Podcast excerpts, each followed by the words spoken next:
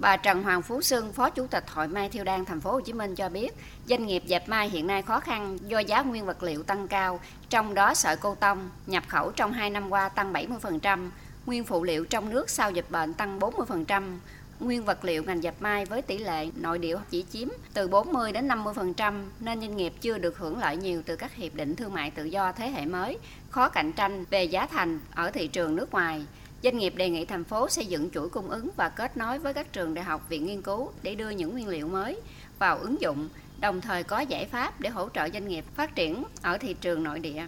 Trong đó có việc thành lập trung tâm thời trang, bà Trần Hoàng Phú Xuân kiến nghị. Để hỗ trợ doanh nghiệp định vị thương hiệu Việt Nam trong chuỗi, đặc biệt là trước mắt là với thị trường tiêu dùng trong nước, phẩm có tính công nghệ cao, có tính thời trang mà có thể có thể đối trọng được với các cái thương hiệu. Họ đang rất là mạnh đầu tư và mở rộng hệ thống cũng như chuỗi cung ứng.